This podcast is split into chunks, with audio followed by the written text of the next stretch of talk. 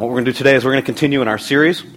And we've been doing this whole summer from the book of Galatians, in Galatians chapter 5, verses 22 and 23. We've been talking about what the Bible calls the fruit of the Spirit. And we've talked about how that's really uh, something that many people want. Every, probably every human who's ever existed has wanted the things that are talked about as the fruit of the Spirit. Who doesn't want to be loved? You know, to know what it is to be fully accepted by God, to be fully known. He knows everything about his thoughts before we even have them, and he still loves us wholly, completely to experience joy that surpasses all circumstances and everything that can happen in life, to experience peace, peace with God, peace with others, peace with ourselves, that surpasses all understanding, to have supernatural levels of this because as believers in Jesus Christ, we're filled with the Spirit of God. We have God living inside of us, to, so to have supernatural love and supernatural joy and supernatural peace and, and kindness and faithfulness we talk about today. Perhaps the rarest of all of the characteristics because it's so rare that we see it. Today we talk about supernatural faithfulness. If you have your Bibles, we're going to be in the book of Galatians. I'll start reading again in verse 16, like I have as we've been going through this whole series. And so if you have your Bible, I invite you to turn with me to Galatians chapter 5. We'll start reading in verse 16. And as you turn there, I'll just let those of you who haven't been with us, one of the interesting things that we've learned as we've been going through this book in Galatians is that the people from Galatia from a couple thousand years ago, we have a lot in common with them. That's incredibly interesting because many of them, like many of you, have made the most important decision of their life. They've placed their faith in Jesus Christ. The Bible teaches that we all sin and we fall short of God's perfect standard, His glory. And the wages of sin is death, that we're separated from Him. And so what we have to do is make that important decision to receive the gift that He offers us. He offers us a gift, and it's eternal life through His Son, Jesus Christ. And some of you have made that important decision to trust Jesus Christ as your Savior. Others of you haven't. Today you can make that decision to trust Jesus as your Savior. And I'll tell you how before you leave today. But you receive Jesus Christ into your life to forgive you of your sins. And for those of you who've made that decision, Many of you, like the Galatians, are confused after that point. Because now what do we do? And I remember being a new Christian. Now what do I do? I'm supposed to go to church, I guess, read the Bible every once in a while. And what we do is we try to figure out what seems right to us. And what seems right to many people is that you'd copy other Christians, people who've been doing it longer. The problem is we never think to ask them. We don't even know that we should ask them. So do you experience supernatural joy in your life, regardless of circumstances? You've got a fulfillment in your life? Do you truly know, I mean, really know God's love. Do you have peace that surpasses understanding that doesn't make sense in this place? And we don't even know that we should ask those questions. And many people don't. They've got fake fruit. And so we copy somebody who's a fake. And then we copy another copy. And this is how Christian culture works. And somebody else copies somebody else. And if you've seen a copy of a copy of a copy, they're bad copies after a while, right? And none of us try to be phonies. Nobody tries to be a hypocrite, I don't think. But just by Christian culture, oftentimes that's what happens. And there's another way to live the Christian life, is that you trust Jesus as your Savior, most important decision you'll ever make, but then you've got the rest of the decision covered. Like you'll decide what job you'll do. You'll decide where you go to college. You'll decide who you marry. You'll decide how to. You've got everything else under control. God, if we need you, we'll call kind of an emergency call up every once in a while. But we've got this. You can handle the big stuff. We've got all the rest. And neither group of people experiences real fruit, supernatural, anything in their lives. And Paul says there's another way. He says it in verse 16. He says in verse 16, So I say, live by the Spirit, and you will not gratify the desires of the sinful nature. Live by what's supernatural, and you won't live by what's natural. For the sinful nature, what's natural, desires what is contrary to the Spirit, the supernatural, and the Spirit, what is contrary to the sinful nature. They're in conflict with each other, so you don't do what you want. There's a battle that's going on inside of you. But if you're led by the Spirit, you're not under the law. And then he contrasts with two different lists. Here's one, here's the natural list. The acts of the sinful nature, the natural things that we do, they're obvious sexual immorality, impurity, debauchery, idolatry, and witchcraft, hatred, discord, jealousy, fits of rage, selfish ambition, dissensions, factions, and envy, drunkenness, orgies, and the like. I warn you, I warn you, as I did before, that those who live like this will not inherit the kingdom of God. But the fruit of the Spirit, the supernatural way of living, is love. Supernatural joy, supernatural peace, patience, kindness, goodness, faithfulness, gentleness, and self control. Against such things there is no law. Those who belong to Christ Jesus have crucified the sinful nature with its passions and desires. Since we live by the Spirit, let us keep in step with the supernatural way of living. The Spirit of God the key to the Christian life, the Holy Spirit that we're to live by, to be led by, to be guided with, to keep in step with, to be filled with in our lives, but so many people don't know hardly anything about because it's scary. Because it means you're not in control. Because it requires faith, it requires trust. It requires a relationship and a closeness with God where He speaks to you and directs you in those decisions where to go to college, who to marry, what career to go into, what church to attend, what state to live in. All those things He directs and He guides daily with your finances, with your kids, and all those things. And it's the key to the Christian life. And so many of us would rather have a formula and have it all figured out, and we work the formula, and we do the things, and we've got fake fruit. But here he says, but the fruit of the Spirit, it is supernatural love, supernatural joy, and today, supernatural faithfulness. And what we're going to see today in our message is that supernatural faithfulness requires wholehearted devotion. Supernatural faithfulness requires a wholehearted devotion. And if you've been around church very long, you should probably know this. Jesus one time asked the question, uh, So what's the greatest commandment? And Jesus answers, Love the Lord your God with half of your heart, and half of your soul, and half of your mind, and half of your strength, right?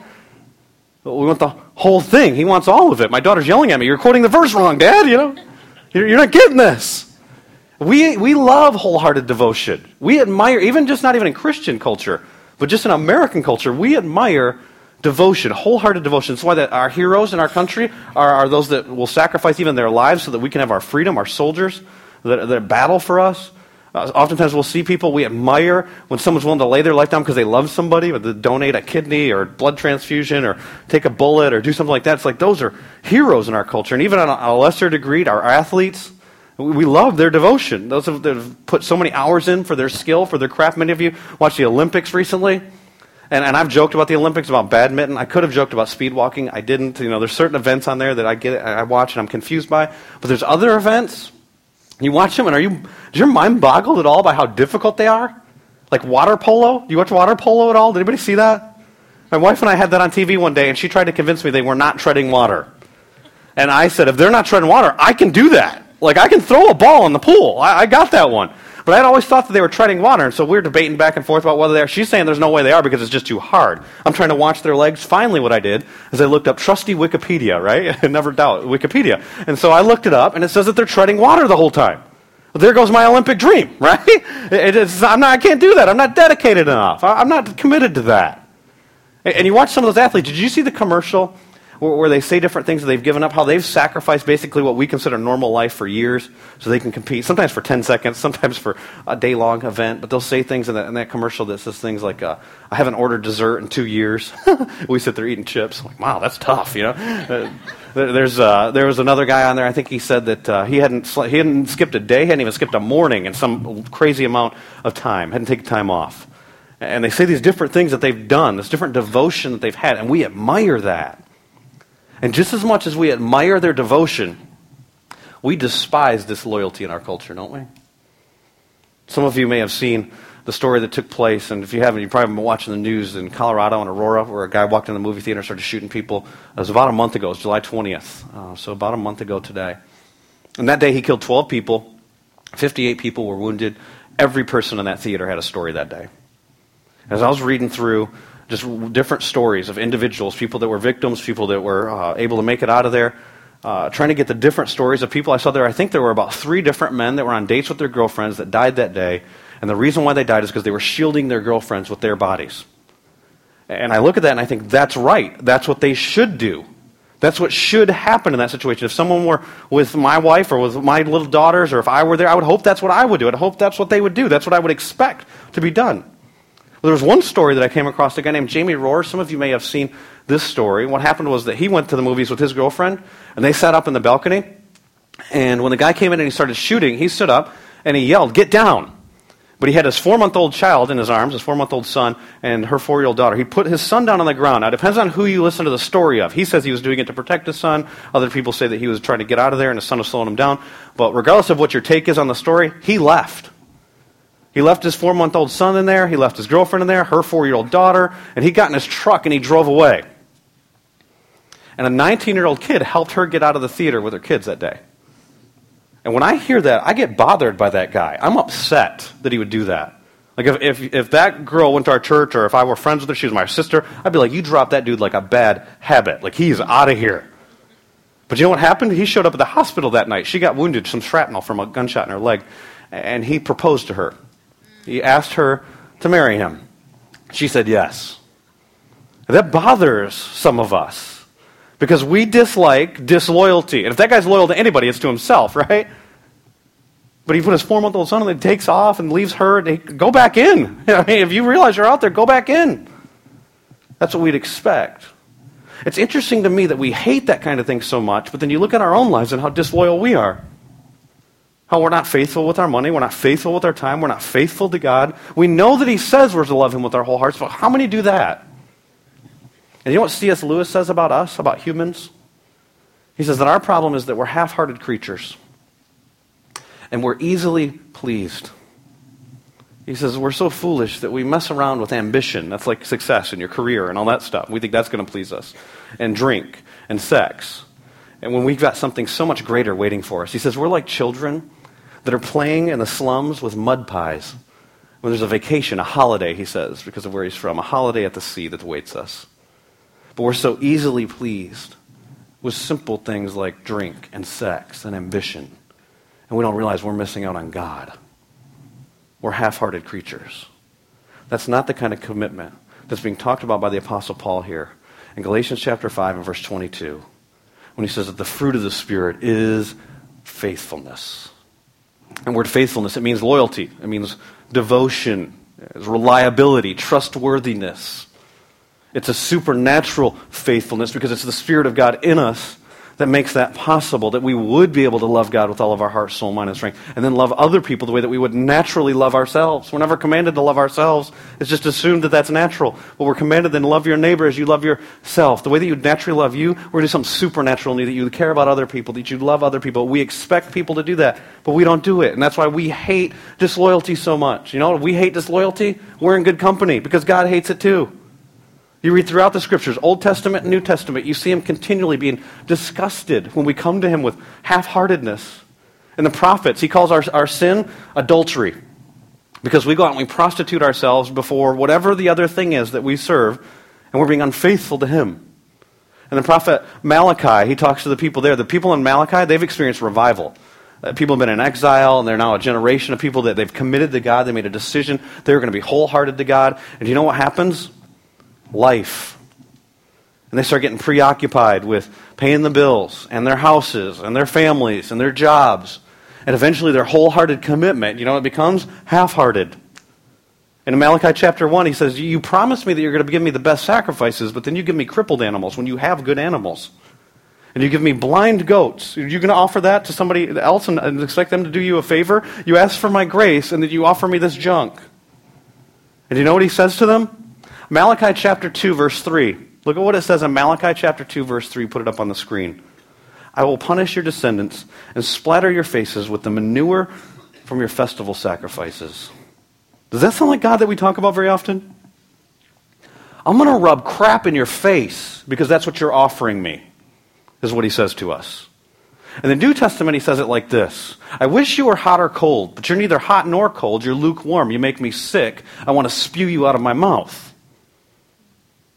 He hates, he despises our disloyalty. Which is good because we despise disloyalty too, right? But the problem is that we're so incredibly disloyal. So, what's happening? Because you can look at every statistical category and you would think that we're in a situation to have an incredible impact for the kingdom. We live in a time as American Christians, we've got more money than anyone ever in the human history. But as Americans, we have $750 billion in debt just in our credit cards. That doesn't count mortgages, that doesn't count education, that doesn't count automobile loans, doesn't count any of that stuff. Do you know why? Because we're committed, we're wholehearted devoted to us. We should have more time than anybody else in human history. I know everybody's had 24 hours a day, but we've got more time saving devices than ever. What generation do you think wastes more time than ever? Whether it's video games, entertainment, television, whatever it is, it's us. We're not faithful with the stuff we've been entrusted with.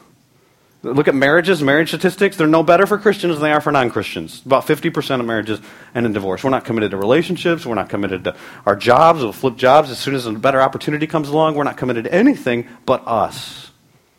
And so while we despise somebody like Jamie Rohrs, isn't he really a picture of our culture? He's looking out for him. He does what's best for him. If he's devoted anything, it's to himself. And we say that we hate it, but, but I think that we hate it theoretically, but not practically. Theoretically, we hate the disloyalty. Practically, we all live in it. That's what we actually do. And I was thinking about it this week, and I'm going to ask you a question that may even seem offensive to you that I would ask, but I was thinking about our time and our culture. And I wonder would you even be offended by Judas Iscariot today? If that were to happen today, if Judas were to betray Jesus like he did then, would you even be bothered by that? And, and, and I think the big problem is the stigma that comes with the name Judas. It's not what he did. Because try to imagine this. Imagine you have a friend who takes a job, and his plan in the job is that he's going to be real close to the king. And then he finds out the guy's not a king like he thought he was going to be. So he comes to you and says, I thought I was following a king. This guy, we sleep outside. Like, he doesn't have a palace. This guy doesn't have anywhere to lay his head. And I thought that I was at least going to be in the top 12 ranking in the kingdom. But now he's telling us that they're going to kill him and they're going to hate us. I started, I took this opportunity because what I wanted was an easier life. And now he's telling us, he's promising us that in this world we're going to have trouble. What counsel would you give him? Many of us, we would counsel him. You need to get out of there. You want to be with kings? You need new friends because these guys aren't kings. You get out and you get out as fast as you can. And so what does Judas do? He negotiated a severance package and he got out. And so would you even be offended today by Judas? And I think many of us, we wouldn't. And I know some of you wouldn't because you give the same kind of counsel for people in their marriages or in their jobs or when they're getting an opportunity to share the gospel. Things get tough, you get out. Why? Because you need to be happy. And so that's what we do. We tell people that with churches, we tell it with marriages, we tell it with all kinds of stuff. It's terrible counsel. It's not what the scriptures say, it's not what God would say. We never counsel people towards faithfulness, do we? Theoretically, we would like to. But do we? You think about it, somebody's having a hard time in their marriage. and What do you say? You deserve to be happy. Get out. You, you don't, we talk about, just think about Christian culture. We talk about churches as if they're shopping malls and convenience stores. We don't talk about churches like our arms are linked together. We're going to lay our lives down for a mission together, like you see in the scripture. We talk about church like they need to meet our needs. It's not meeting my needs. I'm on to the next one. I need them to dispense spiritual goods to me so that I can serve me and meet my needs and do my stuff. We're committed to us. We're not devoted to God. So let's just at least look in the mirror today. And as much as in our hearts we hate disloyalty, you look at a guy like Jamie Morris, how much do we see ourselves because of our disloyalty? And so what's the problem? Because there's a conflict, right? You want to do one thing, but that's not practically how we live. Verse 18 talks about that. It's because we're being led by something other than the Spirit. Those who live, Galatians chapter 5, verse 22, are people who live by the Spirit. It's people who are guided by the Spirit. It's people who keep in step with, are filled with, Ephesians chapter 5, with the Spirit of God. Not with what seems natural, not with what makes sense to them. But it's a life of faith, and faith with the Spirit as the Spirit guides and directs us. And the problem is we're led by so many other things. Oftentimes we're led by ourselves. We just do what seems right to us. James talks about that. It never ends well. He says, each one, in James chapter 1, verses 14 and 15, each one, when he's tempted, it's by his own evil desire. It's when you're led by yourself. Then you're dragged away and you're enticed. He talks about this cycle of sin. After desire is conceived in you, your desire. It's not Satan tapping you on the shoulder and the angel and you're deciding who to obey. It's you. It's what you want to do. It gives birth to sin, and sin, when it's full grown, gives birth to death. You're separated from God. The fellowship's broken. It's because we're committed to us. We want to do what's right to us. Sometimes it's us. Sometimes we're led by lies in our lives. The longer I've been a pastor, the more convinced I am that many people live their lives according to lies. And those lies dictate the decisions that they make in their life. It's the same thing that happened with Eve in the garden. She believed there's a way you can experience goodness apart from God. And so that lie dictated her decisions. You know what the very next verse is in James chapter 1? James chapter 1, verse 16 says, Do not be deceived. You've been living your own way, and now you're fertile ground for the enemy. Don't be deceived. You think about all the lies that are out there that dictate how we live our lives. They never lead us to God. Lies like, if you just, and you fill in the blank, then you would, then you'd experience joy. Then you'd know love.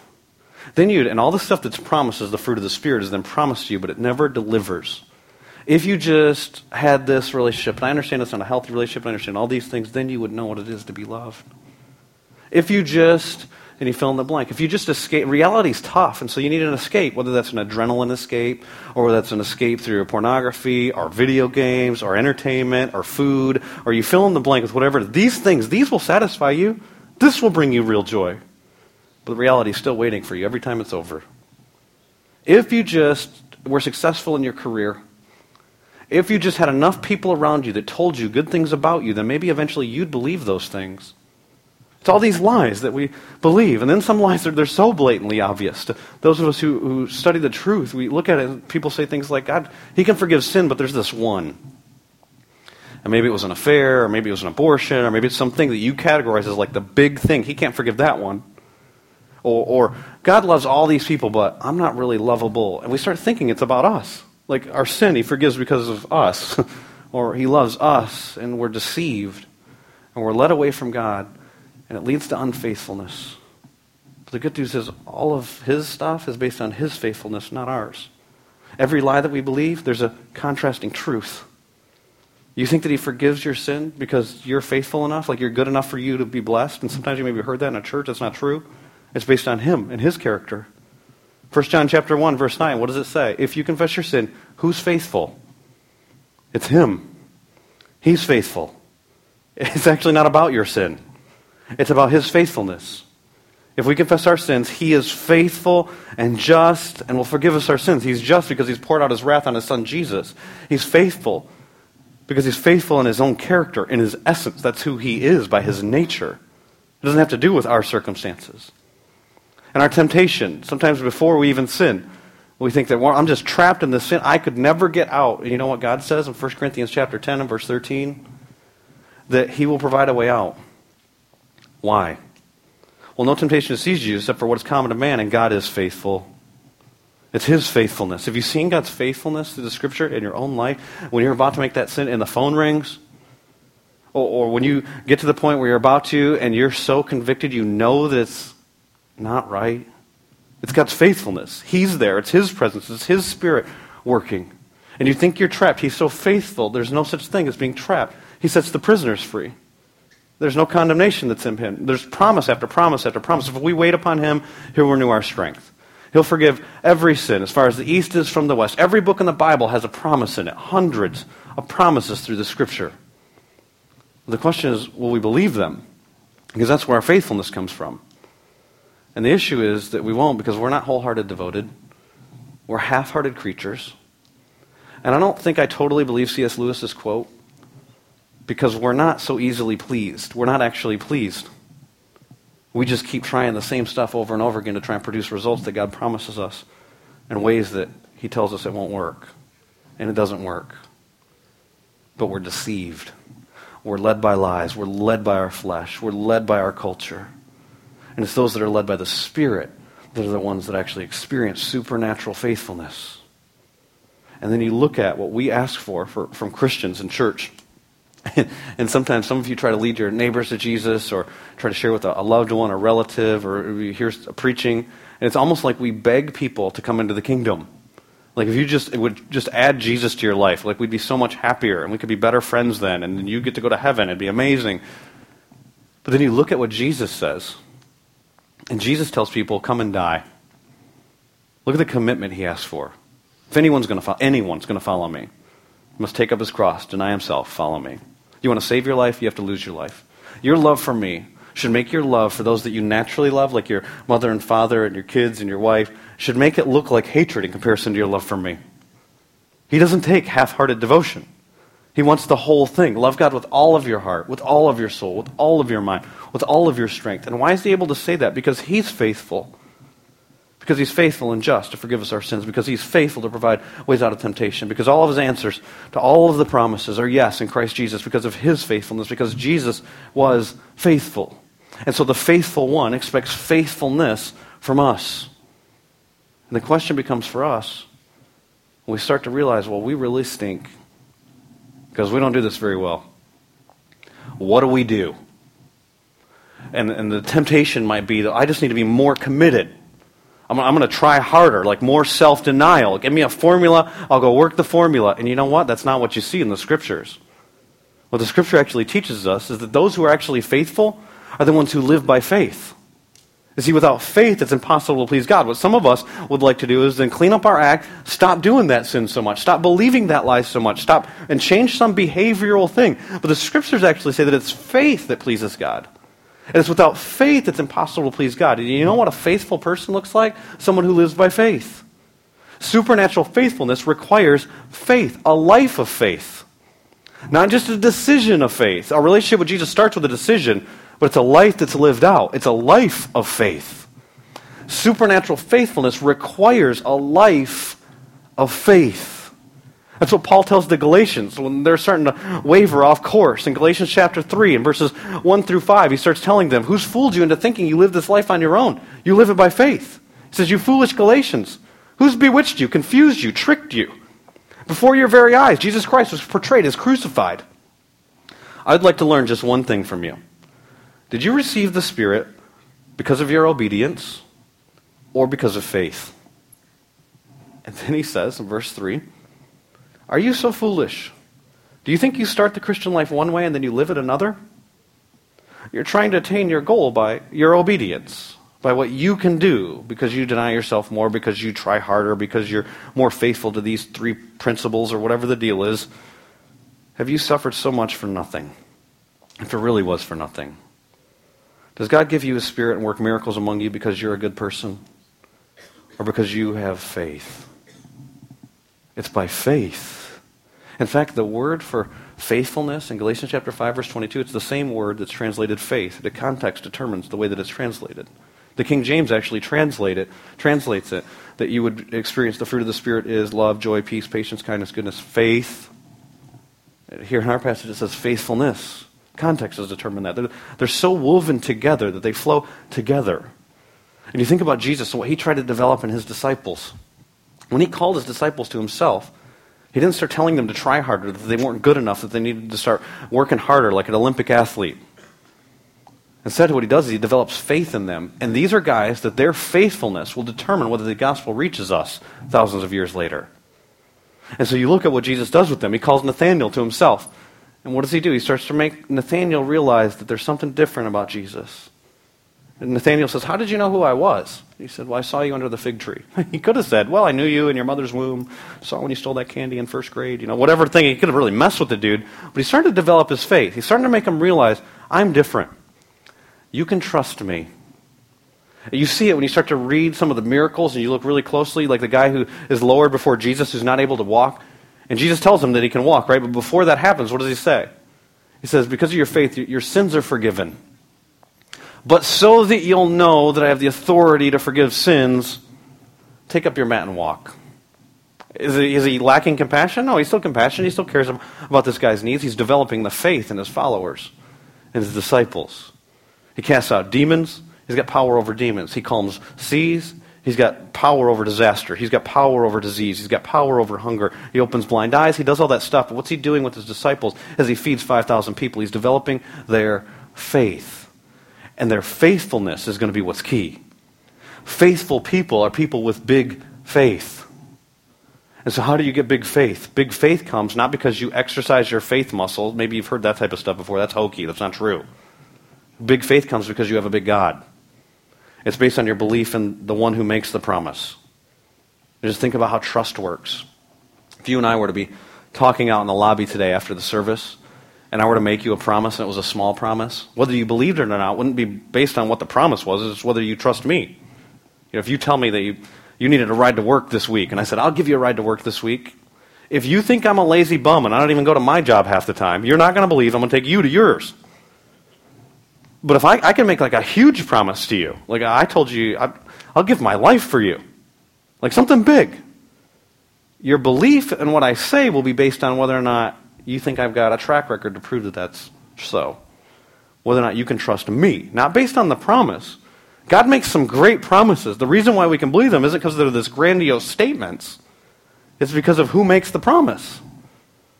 The issue for us in growing our faith is we've got to have a big God. A God that we believe can actually be trusted. A God that we could actually place our faith in. And if you look at people throughout human history, whether it's the disciples, whether it's Paul, you look at a guy like Job, look at Job, a guy whose circumstances, they go south fast. Satan said, The only reason that Job's faithful to you is because you bless him. And God knew their relationship. And God said, you can, you can take away the circumstances, and Job will still be faithful. What happens? And one day he loses his kids, he loses his money, and then his wife says, Why don't you curse God and die? And he says, Well, God gave that stuff. Naked I came into the earth, naked I'm going to leave. Didn't change anything about the one that I trust. I love the passage where he says in Job chapter 19, it's gotten real bad by this point. He says, I know that my Redeemer lives, and in the end, he'll stand upon the earth. I know who he is. It's not about what's happening in my life, it's about who he is. And so I'm faithful because of my faith. Not because of my circumstances, not because I've disciplined myself to do it, not because I try really hard, because of my faith, because of my trust. Supernatural faithfulness comes from faith. And you look at these people that were so faithful, it's because of their faith in God. I was reading this week uh, a guy, Adoniram Judson. I don't know if you've heard of him or not. If you grew up in church, maybe you've heard of him. If not, probably haven't. Um, his story is that he grew up in a Christian home, but he wasn't a Christian. His dad was actually a pastor, and he was very intellectual and was not bought into the faith. When he went away to college, he actually bumped into a guy who was probably the smartest person he had ever met, a guy named Jacob Eames. And as he met this guy, the guy convinced him Christianity couldn't possibly be true. And so he lived a humanistic life, a life where you just try to get pleasure and excitement. And the author of his, his story says that he was on a trip.